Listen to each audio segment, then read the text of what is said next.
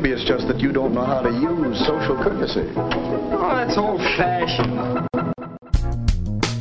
Watch how Lizzie Post and Dan Post Senning. act as host and hostess. They know that courtesy means showing respect, thinking of the other person, real friendliness. Hello! And welcome to Awesome Etiquette. Where we explore modern etiquette through the lens of consideration, respect, and honesty. On today's show, we take your etiquette questions on pics of engagement rings, community dinner displeasures, honoring honorifics, yoga class guests, and elevator door chivalry at work. Plus, your most excellent feedback, etiquette salute, and a postscript segment on breaking up. Coming up. Awesome Etiquette comes to you from the studios of Vermont Public Radio and is proud to be produced in Burlington, Vermont by the Emily Post Institute. I'm Lizzie Post. And I'm Dan Post Senning. Tell us, guys. I have big news. So I finally, I know a certain group of our listening audience has probably been waiting for this for a very, very long time. I said yes to knitting. You were hysterical when you sort of confessed to me that you had learned to knit over the weekend, but it wasn't I even a confession. You were so excited. I was. So, knitting, much like learning to play the guitar, is something I have pushed off in my life to my later years. At 35, I feel I'm entering them. Just kidding. I learned to knit. I have a friend, Kayla, who loves to knit, and she was talking about wanting people to knit with, like not getting to share this part of her life with anyone. And I was like, you know, I am actually probably at a good stage in life where knitting could be really a useful hobby to pick up. I've heard it's very calming. It it is and it isn't. When you get started, there's definitely some moments where you're like, "What did I do? Can I just knit through that? Can I just ignore that?" And then you like see your scarf and there's a hole in it, and you're like, "Oh, that's why you don't ignore it." I can also imagine there's something about seeing this thing Oh, yeah. emerge where you don't want to put it down. You just want to see it keep happening and happening and much, happening. much like the book projects I'm currently working on, it's the same thing. It's like I feel like I'm living in this little zone where I'm like researching and writing and knitting now, and it's like very solitary work. But I really do enjoy it. I really do like it. You know me. I'm I'm fairly crafty and dexterous. Creative. Thank you, cuz I appreciate. I will take that compliment, sir. But I really am enjoying it. I am uh, excited to see what I can produce. I am trying to imagine who the scarf I am knitting is going to be for. Um, but I'm knitting a scarf and a hat, and I'm very excited. Um, I am knitting three and purling three on the hat for the brim, and I am just straight knitting the scarf, which is of like one of those multicolored yarns. So it's coming out all funky and blue and yellow and stuff. So it's cool. Very cool. I'm sure I'm going to understand better when I see the product. Yes, you will. I hope. we'll see how it all turns out. We'll see how long this hobby sticks with me. It's a fun one. My mother loves knitting. She does?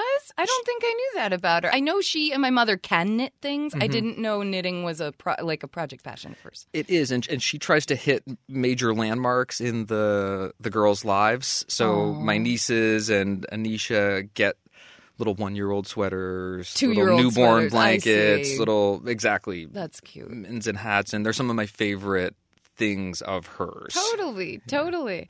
I'm hoping it'll be something nice. As as many of you have heard me talk about on the show, I'm a big fan of DIY gifting.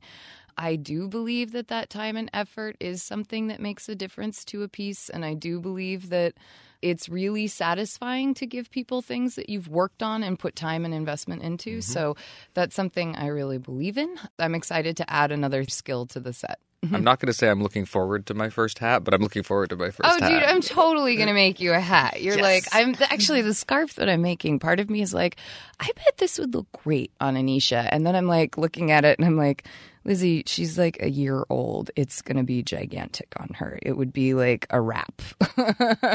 She's going to keep growing. she is gonna keep growing. Oh, and you had a nice weekend, cuz you went and visited the in-laws. It was a good time. I did. I got to go to a big family I love your in-laws. gathering. Me too. And I was reflecting as the weekend went on and as we were coming home afterwards how comfortable that space has Yeah. become for me. And it's the kind of comfort that really comes with time as relationships grow and develop. And It's uh, a family that is very close, and I'm feeling more and more a part of it. It's really, really nice. I love it. I love it. I love it. Cuz I'm so happy for you. That is so nice. I've loved watching your little family grow and expand and evolve and it's very it's very fun to be a fly on the wall of of your life right now. In many ways, these two families are getting to know each other Yes. better and better oh yeah. through me and Pooja, Yeah. and that's also fun. Although it's just the opportunities are fewer, so it happens more slowly to really develop that comfort. But there's a certain familiarity that's growing, and I enjoy that also.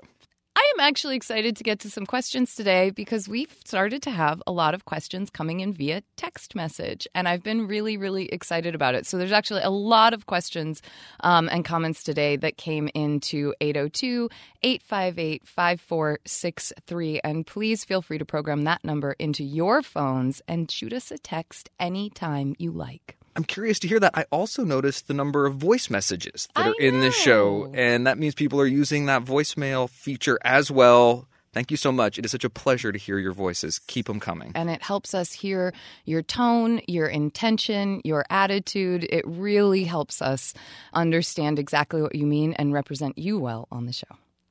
Well, let's get to some of those questions. Let's do it. Awesome Etiquette gets support from Storyworth. There are some stories about your mom's life that you truly never get tired of hearing. From hilarious to heartfelt, tear jerking to plot twisting, mom's retelling of the events always brings a bit of joy. Just in time for Mother's Day, we here at Awesome Etiquette found the perfect gift that can capture all of your mom's stories for your family forever. It's called Storyworth. Storyworth helps you preserve precious memories and stories from your mom or a mother figure in your life for years to come. Here's how it works. Each week, Storyworth emails your loved one a thought provoking question that you get to help pick. What was your first job? Who was your first crush? Storyworth makes the writing process a breeze. All your loved one needs to do is to respond to the email prompt with a story. Long or short, it doesn't matter. I did this with my mom and it was really, really rewarding.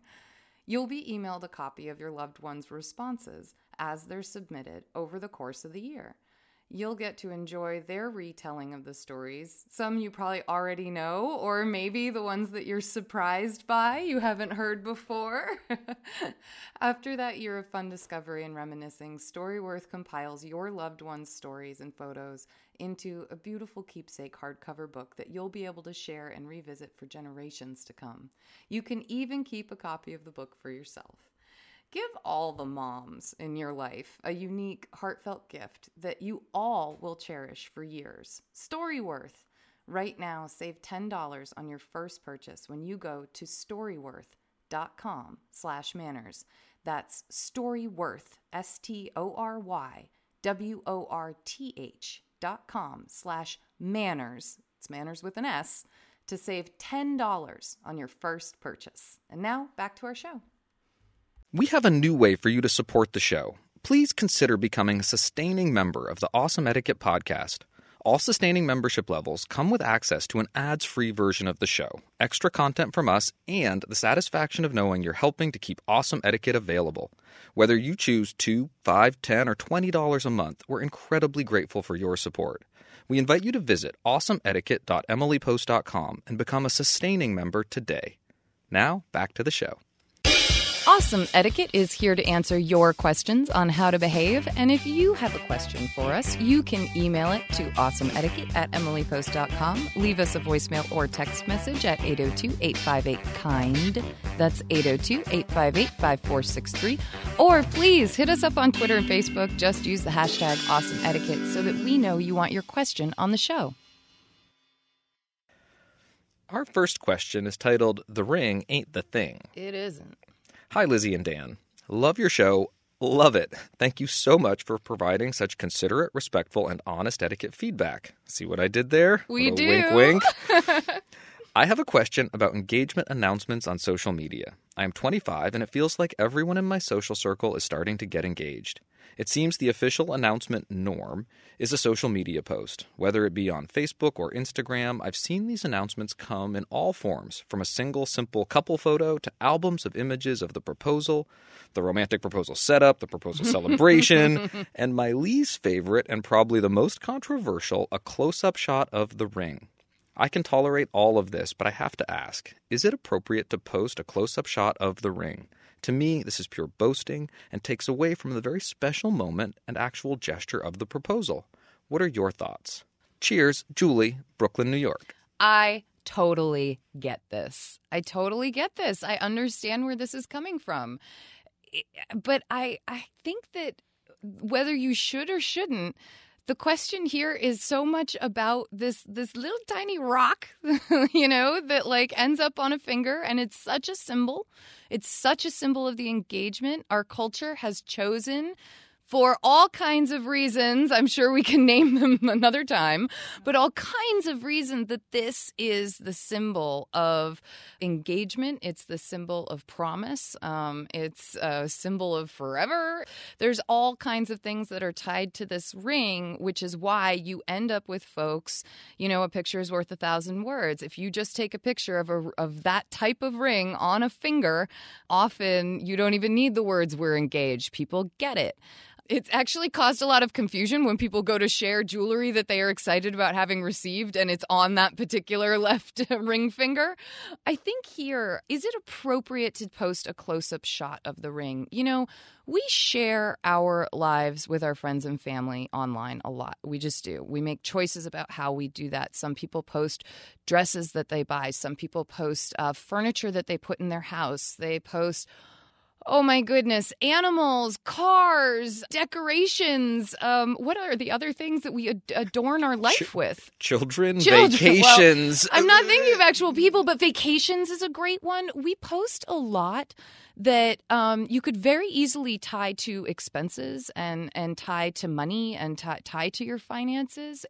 So when I open up and do Dan's wonderful 36,000 foot view on things, I say, you know what? One ring isn't isn't a big deal in the amount of stuff you show in your life that could be connected to finances, wealth, that sort of thing. Um, if you're worried that the boasting is just coming from, look, we got engaged, guess what? That's like an announcement that we make. That's something that we do share. That is big news. We do share big news in our lives. I wish more people shared their promotions. I wish more people shared the jobs that they get. I wish more people shared the moments in the lives in their lives when they buy a house, when they they make those other big lifetime commitments, I think. But I wouldn't get so caught up on folks posting pictures of the ring. Make choices for yourself.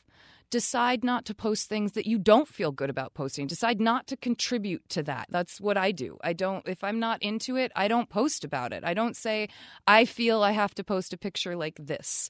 I think that's the way that you try to combat that um, rather than letting other people's choices kind of get under your skin and annoy uh, annoy you or frustrate you or make you look at them differently i would go to that 36,000 view and say you know what there are lots of things that i could pick out if i went through their feed and searched their photos and identified the items be it luxury or bargain that they are choosing to post what do you think, Cuz? I like the way you're thinking about this. Okay. I like the way you're acknowledging the symbolism of the ring and the story that it tells and essentially putting yourself in someone else's shoes and saying that's a story they're telling and that picture is worth a thousand words. And at the same time, if it is flagging in your mind, if you are finding yourself looking at that ring picture that you see on social media and saying, boy, that feels a little too personal or it it, it crosses the line of where I, I- I feel like it's talking about money in a way that I don't want to see people talking about money online or I wouldn't feel comfortable Yes. myself talking about money online. Totally. And that's a reasonable thought to have. There's a certain amount of discretion that you would want to exercise. That to me, the etiquette moment there is to say, I'm probably not going to do that myself when that moment happens for me. And I'm going to try to assume the best of other people. I'm going to hear them tell the story of their proposal that they're so excited about. And maybe it's even this ring that they're so excited about. Maybe this is the ring they wanted, or maybe the the ring that was produced was was dream beyond their imagination was a dream come true was w- whatever it was and Yeah. you assume it was offered in that type of spirit and also notice that little moment in yourself where you sort of catch and say i'm going to acknowledge that little discretionary voice when it is my turn or when i'm making a choice that maybe it's not a ring choice but it's a similar choice about how much you're comfortable sharing Dude, I love how you phrased all of that. Thank you. well you you tied it together very nicely no, no, no. I'm like loving what you said. the other thought that I had Yeah, yeah, as I read this question was that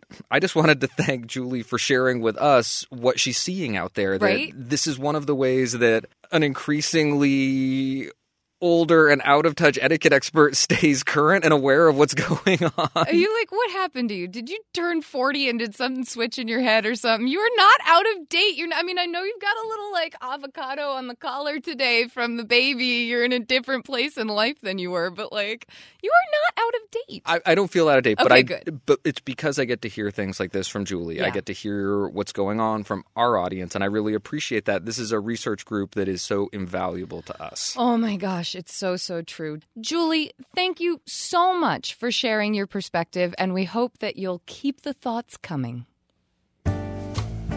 You young punks go to the movies a couple of times, do a little necking, and you think you're in love. I've never seen anything like it. All I wanted to do was ask. You don't have to get sore about it, do you? This question is about community dinner displeasure. Hi, Lizzie and Dan. I loved your response to the keto question, and I am wondering about the etiquette from the other side. I help to coordinate small dinners and events for some ladies in my church congregation once a month. We have a budget, and we do the best we can to make the events fun and enriching for all who attend. Last night, we hosted a pulled pork salad taco bar. Oh my gosh, doesn't that sound good? Mm-hmm. I feel like it went well, but one of the ladies was quite upset that we didn't have more food to accommodate her diet. She's gluten free as well as dairy free, and she doesn't eat sugar. Because of this, the buffet had lettuce, pico de gallo, guacamole, beans, and cilantro lime rice that she could eat. To me, this all seemed like enough food for a meal that's free, I just would like to add. But she was upset when we didn't have gluten free tortillas or meat without sugar. It had a marinade that included brown sugar. Did we go wrong here? I feel like she had some options she could eat, and if she really wanted something else, I guess she could have brought it herself. Thoughts? Thanks. Hosting for food restrictions. This happens all the time. It does happen all the time. And my, my first big thought is good work. Thank you for hosting a dinner. Thank you for making the effort to participate in your community and and thank you for thinking about how to proceed well. I think that's the the moment where I find the etiquette really emerges in this situation because these mm-hmm. things are going to come up. If mm-hmm. your guest hasn't done the thing that we talked about when we did the keto question of letting you know exactly what their dietary both restrictions and preferences and options are and they haven't accommodated or provided for themselves as part of their planning then you're stuck with a situation where you have to acknowledge what happened and move forward and you do the best you can and there's really not a lot you can do to fix what happened before, but you can engage with that expression of displeasure in a way that you can feel good about. And that can be tricky because someone's raising an issue or a problem with you. And it can feel like an attack on what you've done when you mm-hmm. feel like you've really made an effort. And I can see that you've made an effort here. I think that one of the interesting things about this is that this is a monthly group. This isn't a one off. If, if this had happened at, at just like kind of a, a one off where a group gathered for a particular event and the meal just didn't totally hit the mark for this one participant, I would not be worried about that. I would say, you know, y'all did what you could. And I think your eye was towards it, but it just missed the mark. And that's okay. That happens every now and again. And people with dietary restrictions know that. They know that when they're walking into a room. And, and sometimes it's that day you don't want to deal with it and you would really like for someone to have thought of you and catered to you. And other times you're like, it's totally fine. Don't worry. I deal with this all the time. We're human it it happens you know both ways. But i would suggest that i think where this woman started to feel like she wasn't participating in the meal the way she would like to is that there weren't tortillas there that she could eat. So there wasn't a way for her to kind of wrap all this wonderful food up together the way everyone else was. Remember that it's sometimes not just the actual food you're consuming, but the way you're consuming it. Think about meals where you've got that family style going on. If you couldn't participate in that, you might just feel a little not it just it feels different. It feels like you're eating something different. You don't want to have that kind of separation feeling happening. The other thing i hear when i list what you've done and that you had provided her with beans that were sugar free but not a meat option that was sugar free i would look towards the next dinner making sure that there is a meat option that is sugar free for this woman when you're considering the diets because for a lot of folks who are omnivores and who do consume a decent amount of meat meat. When there isn't meat at the meal, it feels empty. Now, mostly vegetarian over here, I will tell you it's not empty. There's tons that you can fill up on. But if you're not used to it, if you're used to needing that form of protein in order to feel satisfied by a meal and feel like you've had a meal, I think it's kind of important to make sure that there is an option for the omnivores who then have the, you know, dietary restrictions that affect other aspects of the meal, if that makes sense. Um, to me, it's a it's a good go to in the future so that this woman feels like she's really a part of the meal and there really are options out there all of this being said, I just really don't want you to feel bad. Beans, rice, you know, vegetables to put on top, that is a meal. To me, that is a meal. But with if if I was someone who ate meat a lot and maybe don't care for beans, which a lot of people don't care for beans, that becomes a little less of a meal when it's just pico and rice and and some avocado and and veggies. Yeah. I'm hearing the same dialogue in my head. Right. maybe it's as simple as one packet of gluten free tortillas provide the solution. I think you got to ask this person. They've what would have made you, it better? Yeah, what would make it better? Would you? Oh, if, good, if, good idea, Dan. If we do this again next month, would gluten free tortillas make this feel more complete? Is the meat the important thing to you? Because for me, or like you, the meat wouldn't necessarily be the important thing, but I hear what you're saying yeah. about having a center piece, a Yeah. central part of that meal might be the important thing to someone. There is always this balance between Right. what's possible and really trying to take care of everyone. And I think striking that balance is easier if you're in good dialogue and in good communication with people. And you Yeah. can always offer the easy apology. I'm so sorry that meal didn't work for you. I'm so sorry that we missed the mark. We tried, but clearly we didn't do it. It, doesn't need to be a, a, a long, drawn out thing. Your Yeah. sample script would probably be quick and clean and no, tight. what you said I think was perfect. I'm so sorry that meal didn't work for you. I love your thing of now you could follow up with inviting the question of would it have just been the tortillas or or would you really have liked to have seen a sugar-free meat option? I just think that that's a great invitation for the other person to move out of complaining mode and into oh wait a minute, you want to address my problem? Oh, this has a fix? Oh wait, all of a sudden they're not it's really hard for someone to be aggrieved when they're being accommodated and apologized to. Dan's laughing over on the other side of the mic here. well, because I was even going to go one step further and invite her to help with the next meal. Woo! And i i as long as that's executed in a way that's really generous, that's not about like, Oh, well, well, maybe you want to help next time. As long as you're really not operating from that place, you, you might find an ally to help do these meals. This might be a way to grow this circle one more person. It also might be a way to grow the circle with someone who's attuned to dietary restrictions and might actually spearhead. And this is asking a lot of this person who didn't even write in, you know, but like it might let them be the person to spearhead making sure the dietary restrictions are accounted for in the meal. I mean, when you're used to planning that kind of stuff, it's very easy. When you're not used to paying attention to it, and we don't know whether our listener here uh, hosting for food restrictions is or isn't used to it, it just can be a, a bit more complex. Hosting for food restrictions, we hope that you like this answer as much as you like the answer about the person who was attending events with food restrictions. Good manners make people happy. And a good table manners make eating together a happy time. And it is good to have friends like to come to our home. This next question is a classic because honoring honorifics isn't old. Totally. Dear Awesome Etiquette, I have a question regarding honorifics. I'm in my late 20s, and many of my peers, including myself, are having children. My son is getting to the age where I'd like him to be hearing the names that I want him calling adults by, i.e., Mrs. Smith, Aunt Lisa, Miss Lisa, etc.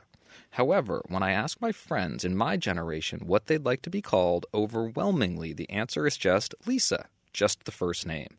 I'd like my son to grow up calling adults by a respectful honorific, but I don't want to go against the wishes of my friends. Is there a way to request that they let my son call them something other than just a first name? This also becomes a problem when it comes time for their children to call me a name. I live in the South, and Miss so and so is a common way to respectfully address a woman regardless of marital status or age. I'd like to be Miss Ruth, or even Aunt Ruth, or Mrs. Last Name to my friends' children. But if they are having my son call them by just a first name, how can I request that the children use an honorific for me? Is there a way that I can address this when they've already addressed me just by my first name? This seems to be a trend in my generation, and I don't like it. Call me traditional, but I think adults deserve a respectful honorific from children. Thanks, Ruth in Texas.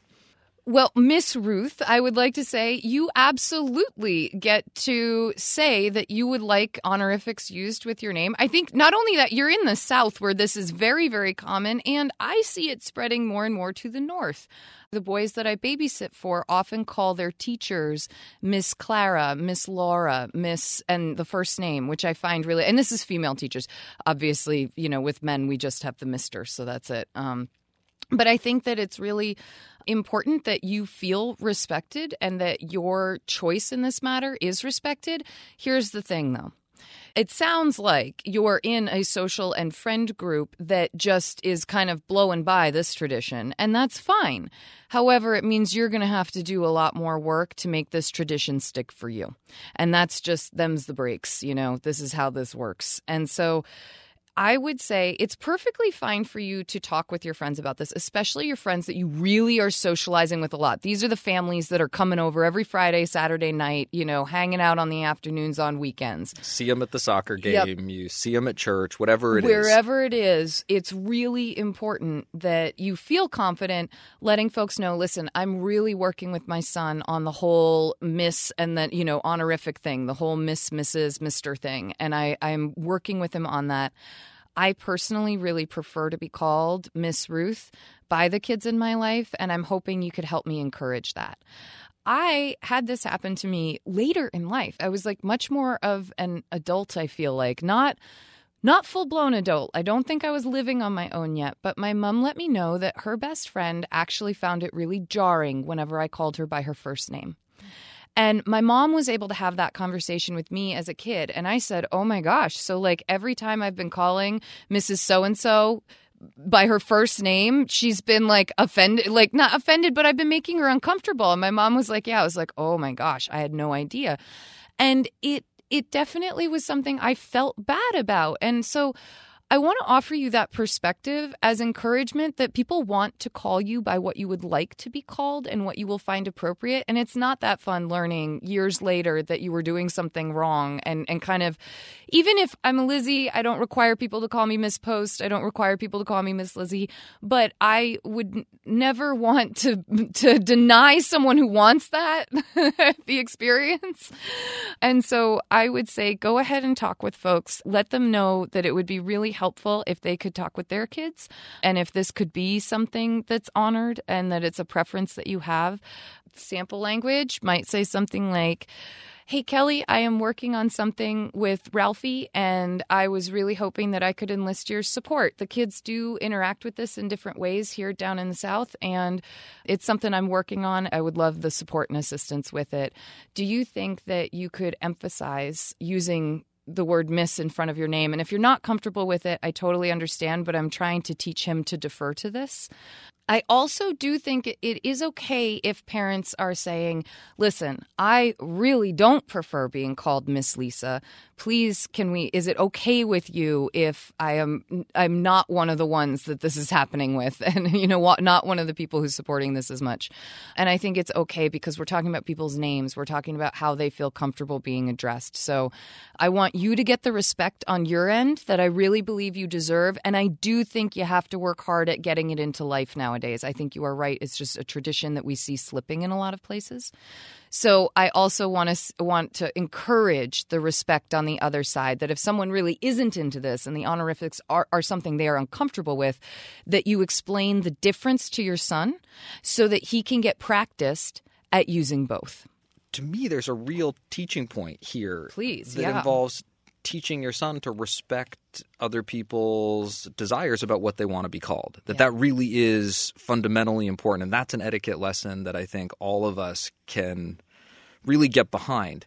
I think that you can also teach your son to default to those honorifics until someone else has expressed that they prefer the other. That that, that that's a, a great Totally. default position, particularly for children that are learning and acquiring this skill. And it really is a skill, the ability to engage with formality mm-hmm. helps them navigate a world of informality and more casual expectations that it gives them a range of options and behaviors to choose from that are really going to be an advantage to them throughout their lives in, in lots of different situations that they might find themselves in. So I often introduce myself as Dan, but I kind of like Mr. Senning. Oh, you're So totally gonna be. You're totally gonna be that guy. You I, are. You I like would me. not mind gonna- if someone gave me this Dude, option. Dan, I am just picturing when Anisha hits dating age, whatever boy or girl shows up to take her out, I can just see you like they're gonna say, "Well, hi, Dan," and then you're gonna say, "It's Mr. Senning." I could just totally see it. I'm, I'm glad you can. I'm not sure I can, but I'm glad you can.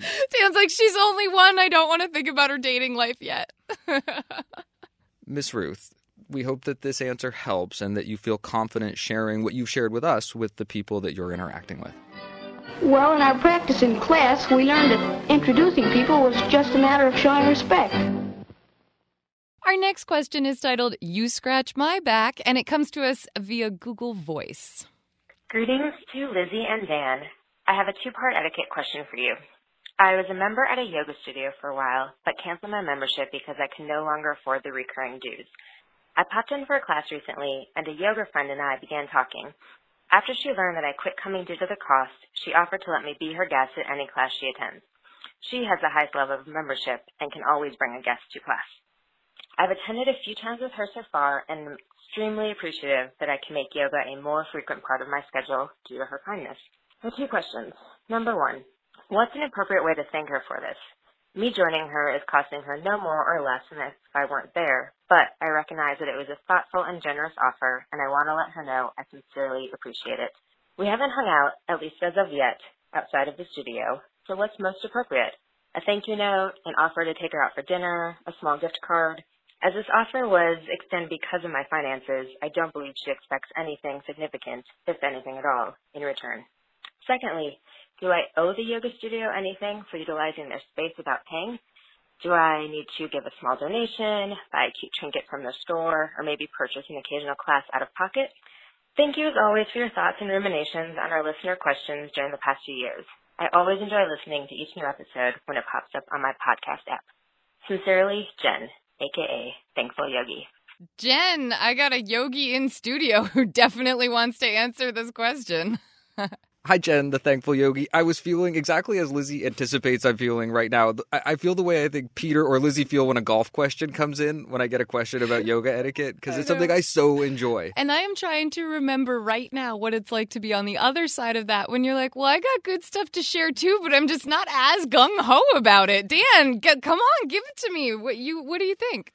the most etiquette part of this question is the thank you. Yeah. So my my note says thank her, thank her twice, or thank him, thank him twice. Yeah. That you want to thank warmly, verbally, in person, with good eye contact and a smile on your face for Every class. having them be your guest or, Yeah. or for being their guest and Yeah. that you really appreciate that and then I- I, love the idea of a little follow-up note Mm-hmm. i think that the way you were thinking about an, an expectation of a, a meal or a, a gift is really beyond what is expected here because I the, it's the financial burden that really is the impetus for this gift Mm-hmm. and I think that note card is a way to notch it up without incurring extra financial burden. Absolutely. I like the idea though of our listener Jenna Jen, excuse me, kept saying, um, you know, take her out to dinner. And to me, that would definitely be on par for a cost to cost kind of thank you. And again, Dan mentions this is because of finances that this this exchange is even happening. So instead, bring down your cost to cost. It's okay. Offer to take her out for coffee or tea after a class or before. I mean, I don't know, whatever works before a class. But I think that it's the gesture again you know I'm, I'm, thinking of our intro where we talk about the time and effort it's the gesture the the recognition the um the gratitude that comes through a cup of coffee with someone, a cup of tea with someone, a little hand knit scarf, a just those small things. And uh, again, not trying to say that hand knit scarves are small things. I'm clearly only 20 rows into one. It takes a long time.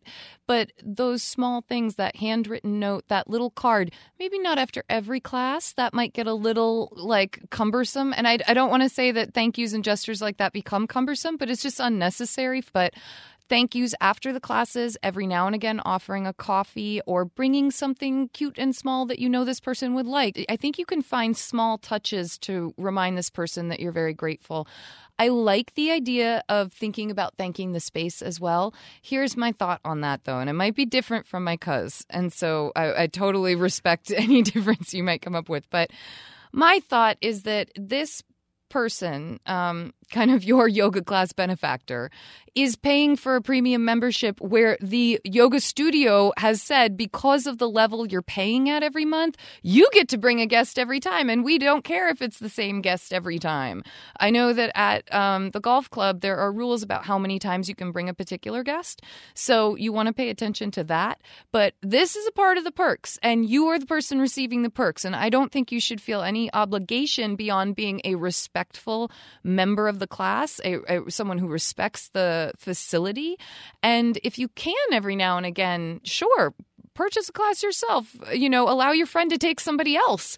But I think that I would not go so far as to really feel an obligation to the studio beyond being a good, respectful participant. There are lots of ways to support a community or a studio, and sometimes your attendance is that support. If it makes it a more interesting and enjoyable space for your platinum member friend, if they feel good about bringing you, if you feel good about going, that feeling good is part of the community that that keeps these classes functioning and working well for everybody. I like that idea of paying when you can, mm-hmm. of thinking about opening up the space so your friend could bring other guests if they want. And I think you do that by letting them know if it becomes a regular thing when you're not going to be able to do it so that they can say to themselves, oh, this person who's usually my guest isn't going to be there. I could invite someone yeah. else.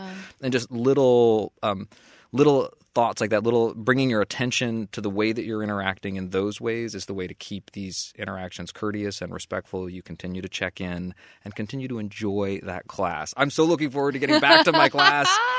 I've been traveling a lot this winter, and one of the great things about being home is I get to get to my favorite classes. I love it. I love it.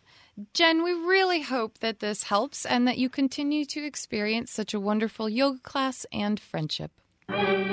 To develop good posture habits, there are several things you must do. First, exercise. Go in for active, stretching, bending games which will build good hard muscles to help hold your body in line. Any activity which takes balancing or stretching is good for developing the muscles of your shoulders and chest. Our next question begins round and round and round we go. I recently began a job that involves busy doorways and elevators. My upbringing makes my reflex ladies first. But I find myself wondering if I could be offending my female colleagues by not treating them the same way that I would treat my male colleagues, or equally concerning, being viewed as out of touch or old fashioned for doing so. Either way, I don't want to be perceived as rude, but I'm not sure how best to meet people where they are.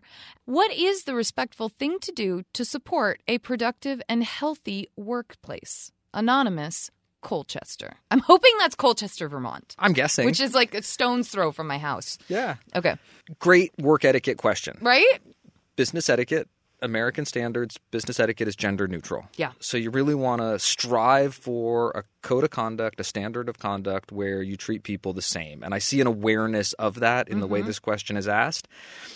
how do you handle it when your awareness of that expectation, that standard, that desire from the people around you starts to bump up against some internal programming or habits? Yeah. It can be tricky. I think about my cousin Anna Post, who taught me how to teach our business etiquette seminars, parts of our business etiquette seminars. And she used to say, it's not about men being courteous to women, it's about people being courteous to people. Hold yourself accountable to a standard of treating people well, whatever their gender. So if it's a situation where there's two people about to enter an elevator, offer to let someone else go first. It's not likely elevators are going to fill up. If they do, there's usually another one available pretty quickly. Dude, elevators so fill up. This is like a thing if you're in a city and you have a giant. Sorry, like so if you're real. in New York where it's Yeah, yeah, packing yeah. up, just go in as the way everybody would. If it's not practical yeah. or feasible, then proceed the way that you normally would. Eh, Or if it could cause you to have to wait 20 minutes for another elevator. I mean, like, yeah, proceed as you normally would. What I love is that this comes back to that. Remember earlier in the show, we talked about the 36,000 foot view? This is when you get really concerned about a particular type of person that you are trying not to offend. Treat people as people is honestly one of the best phrases you can put in your head because then all of a sudden your actions are equal to everyone involved, whether they are old or young, whether they are big or small, whether their skin is of a certain color, whether they are presenting as a certain gender. There are just so many different ways that you could etiquette yourself into a corner worrying about offending someone. And instead, you go to people, treat all people the same like treat people like people. And it really absolutely neutralizes it in your head. And then all of a sudden you find yourself holding doors for everybody and you have to say wait a minute i can't be the nice guy all the time. I got to get through the door too. Chivalry has changed and evolved over time. totally. Elevators are a particular example of that because once upon a time, this was one of the few places where even when the ladies' first courtesy was firmly established part of chivalry, elevators were a place men went first because they were dirty, dangerous, industrial spaces. And a little Ah. bit like a revolving door that was heavy where the man went first to push the door, men went first into elevators just to be sure everything was okay, to offer to help someone in. They were so that you don't step in and the thing drops to the ground no i'm just there might have been a gap. There might have been like a, a heavier door or some operation of the elevator that the man Well, was going had to, do. Open the gate and then the door open. It used to be a thing. I mean, it's why there were elevator operators and still are. So you might look back and say, oh, well, it's ladies first. You might look even further back and say, well, this is one of those places where actually men would go first within that gendered courtesy that many people think of as traditional chivalry. Chivalry really came from a code of conduct that was about treating people who aren't usually afforded a lot of respect with the maximum amount of respect and care. And I think that if you ever find yourself in a situation where you're wondering how would chivalry apply, ask yourself how can I treat the people around me respectfully? Use that people first, be nice to all people standard. And I think that's what chivalry is really going to look like in today's world. I want to leave this question with a couple broad elevator etiquette ideas. Okay. The important thing let people out 1st Mm-hmm. If you're the one standing next to the buttons, it's difficult for someone else to get to them. Offer to hit a button for someone. Mm-hmm. Let people out first. Offer to help. Don't talk too loudly when you're on that elevator taking a ride. One of the other ones that that I learned um, is that when it's just you and like one other person, when there's ample room in the elevator for both people to be present, that you don't stand directly in front of someone with your back to them, but you kind of put yourself on more even planes. However, when the elevator is crowded, it's absolutely acceptable to stand sort of right in front of someone. What you really want to listen for is the person in the back who has to get out on floor two when everyone else is going to floor 20 um, just pay attention to who's in and holding that door so that everyone has ample time to get in and out, like Dan said. Anonymous in Colchester, thank you for the question. We could go on and on about this one all day, but we have to stop somewhere. Enjoy your new job and treat everyone around you with courtesy and respect. You're going to be in great shape. When Jack leaves the house with a lady, it's ladies first. Yes, even with his sister. It's a simple enough matter to give people you meet plenty of room to pass. And no shoving or pushing. Thank you for your questions, and please, please, please send us updates, comments, and feedback on our answers to awesomeetiquette at emilypost.com. Leave us a voicemail or text message at 802-858-KIND. That's 802-858-5463. Or please hit us up on Twitter and Facebook. Just use the hashtag awesomeetiquette so that we know you want your question on the show. Each week, we like to hear your thoughts about the questions we answer and the topics we cover. We had a great comment from an HR manager regarding odors at work. So good. Hi, I've been in HR management in the Deep South for many years, and the issue of aroma has come up frequently over the last five years. It is often a very difficult conversation for everyone involved. I consider it a successful conversation if the employee takes some initiative to correct the problem. Sometimes it can be a health issue that cannot be completely remedied, but there can still be steps to improve the impact. I think employees are more likely to listen if they are allowed an out or excuse. Let them have that crutch if they need it. Frequently, I've heard that the scent isn't body odor, but a new wife's cooking, picked up from a large piece of industrial equipment, or that their mom is no longer assisting with their laundry. I like the range of those options for where the odor is coming from. That's a big range. With summer approaching, if you don't know the cause of the aroma, consider asking the boss to host a lunch and learn or something similar with a local dermatologist as the speaker. This can present solutions that the employee may need but didn't even know existed without putting the spotlight directly on the employee. My last tip is that you have the ability to have someone who truly cares for the employee have a direct conversation, utilize that individual if it doesn't create another problem. Sincerely, anonymous yet caring HR manager. I absolutely love the suggestion of a lunch and learn and bringing in a dermatologist, someone who can speak to the idea of both like how how different aromas and scents that you might put on yourself can react with your skin, um, how how your body, I mean, even produces odor. There's some interesting things here. I do believe that it, if it's the question from the other week, that we were referring to flatulence being the issue here. And so I'm wondering what kind of an expert you might bring in for that. Um, but I'm going to let the HR department solve that one for us. Our next piece of feedback comes from Debbie, who is responding to our postscript segment on formal dances. Actually, I think it was on dances in general, but um, the issue of keeping gloves on at the ball. And I think we've now actually heard from a couple people on this, and it's We time have. for us to change our advice because I think we've got it wrong. Hello, Lizzie and Pooge. This is Debbie in Huntsville, Alabama. Hello to you both. It's so nice to hear Pooge on the show again, and I trust Dan's trip is going well. You had a postscript about gloves at fancy balls and a comment from a listener about that, and I wanted to share a little bit more about that with you.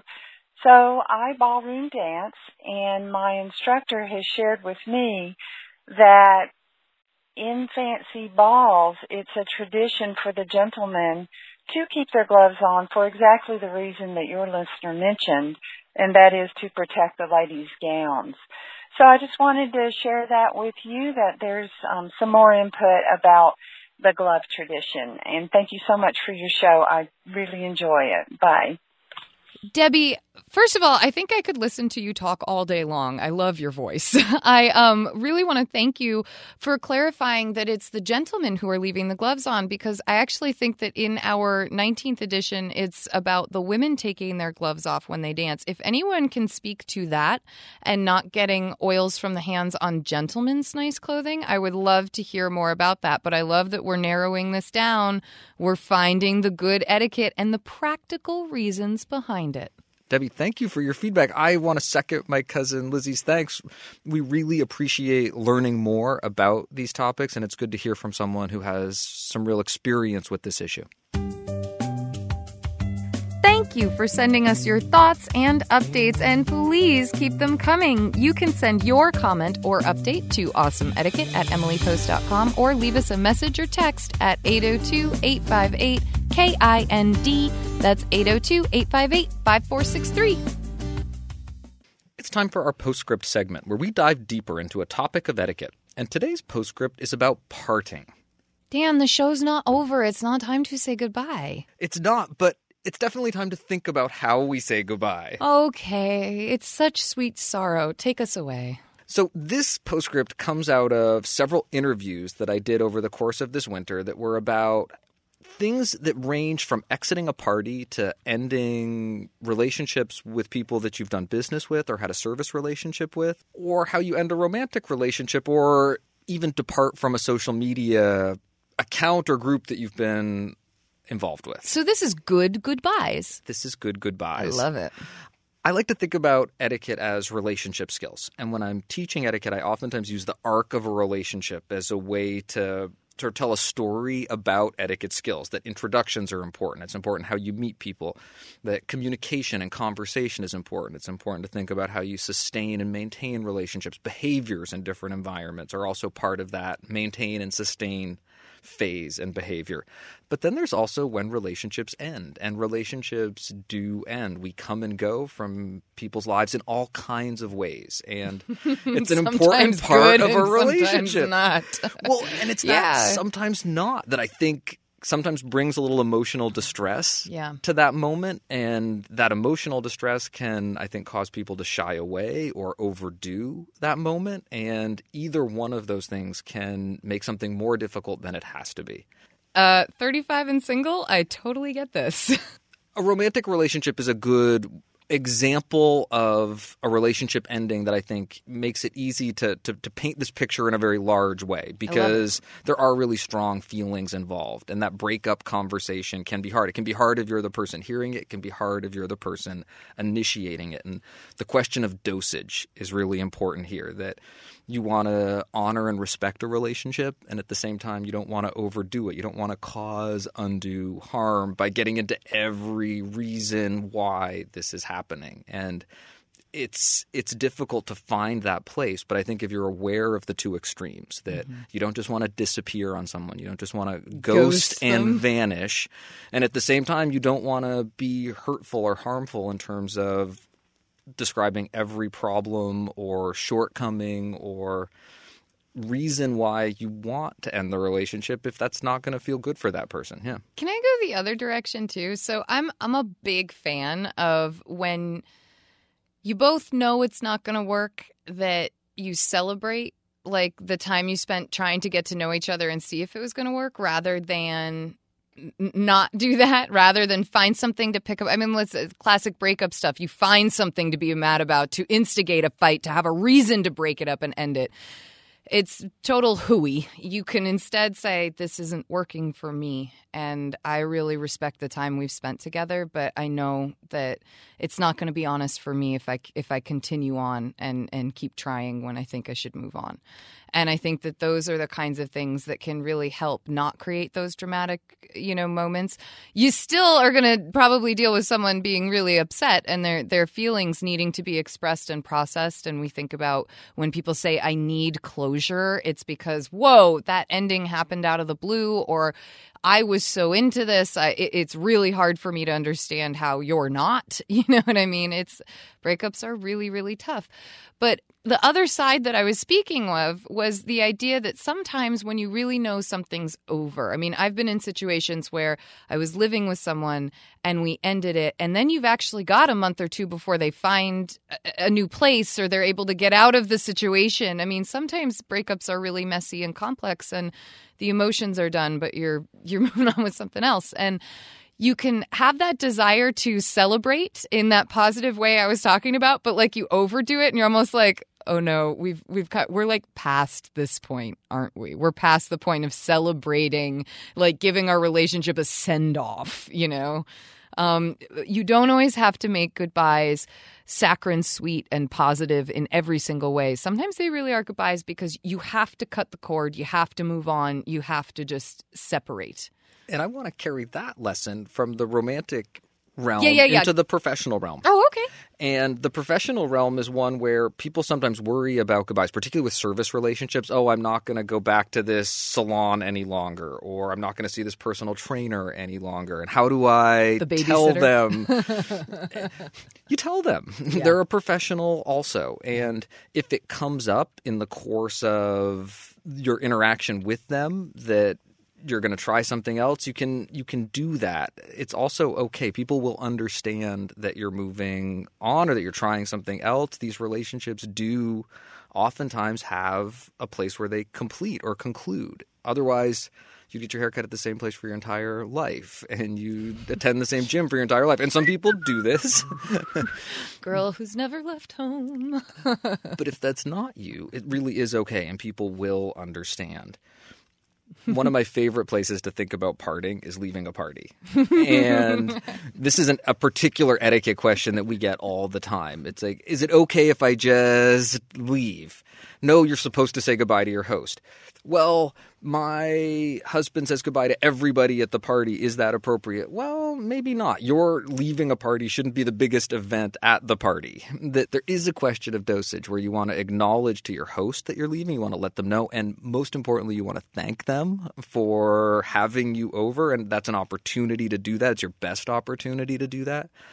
At the same time, you can be tempted to tiptoe out the door or to make too big uh, a show of that exit. And that leaving a party example is one of the ones that I also like to keep in mind when I'm thinking about that gray area territory that's ending a professional relationship. If you've got the the really emotionally invested example of ending a romantic relationship, if you have the less emotionally invested but sort of clearer example of leaving a party, I think those can provide nice brackets at the broad end of the spectrum and the narrow end of the spectrum for making choices about how you acknowledge a client that you've worked with for a long time who you're not going to continue to work with, or how you do end a relationship with someone who's provided a service for you. You know, it's interesting as a service provider in terms of, of house sitting and babysitting that I do. I actually don't expect a, a breakup conversation. Often it's the kids are now old enough to take care of themselves, or the other babysitters have come into that family's life, and I just get called less. And I will, if I need to, if I feel the need to, say, hey, I just wanted to check and make sure nothing was wrong. And they'll often say, oh, no, it's just we've, you know, found this other babysitter and it's easier. The coordination's easier. She has more availability or price is better price i gotta be honest. Like and that just happens sometimes. Um like we don't always have the breakup conversation. Stylists often will say honestly you can tell me you're going somewhere else or you can just go somewhere else. Sometimes us service providers aren't aren't as interested in having the breakup conversation and other times we really are. And so you know you got to kind of feel out the relationship right? Ask yourself would it do more harm or more good would someone really want to know why you're going somewhere else? Would it help them provide better service in the future? Would they be able to hear it in a way that it would be helpful? Yeah. Is it going to ease the pain? Are you a best client, but you're now living somewhere else? It's harder to get there, and just knowing that would make them question why you've left less. Right. Is it going to do more harm or is it going to do more good? Ask yourself how you'd want to be treated if you would want to know. Always a good place to start with your language. Don't forget the thank you the thank you is a great way to have a parting conversation. Well, you thank someone for the time that you spent together or whatever it is they've done for you. And that can be a really nice way to both wrap something up, but also wrap it up in a way that leaves people feeling good and appreciated. Dan, thank you so much for this. I think this is a great topic to cover, and I'm hoping that our audience has a lot of feedback on it. Speaking of our audience, we like to end our show on a high note, so we turn to you to hear about the good etiquette you're seeing and experiencing out in the world, and that can come in so many forms. Today, our salute comes from the Grateful Spring Breaker who writes, I would like to send an etiquette salute to one of my friend's parents for being amazing hosts to six college students. We decided to spend our spring break week at their house, and we were welcomed and set up with an amazing spread of teas, coffees, ice creams, snacks, and food. They also took us all out to dinner multiple times and even lent us the biggest family vehicle so that we could travel around in one car. Mrs. Belitsky even popped her homemade popcorn for our movie nights. They went above and beyond their hosting duties, and I really want to thank them. Thank you, Dan and Lizzie, for hosting such a great podcast and providing amazing guidance to be a better person. Sincerely, grateful Spring Breaker. I like the sound of that spring break, man. That is up my alley. I know it's so nice to hear about someone hosting a spring break well. Usually that's something that you imagine people are running Debauchery. from. Yeah. no. Well, I'm sure you were an excellent guest based on the tone of this thank you. Absolutely. That's our show for today. Thank you for listening. And thank you to everyone who sent us something. You can send us questions, comments, and salutes by email to awesomeetiquette at emilypost.com. Or leave us a message at 802 858 KIND. That's 802 858 5463. On Twitter, I'm at Lizzie A. Post. That's Lizzie with an IE. And I'm at Daniel underscore post. On Facebook, we are Awesome Etiquette and the Emily Post Institute. You can help us out. Become a sustaining member by visiting awesomeetiquette.emilypost.com or subscribe on iTunes or your favorite podcast app and leave us a review. Our show is edited by Chris Albertine. Thanks, Thanks, Chris. Chris.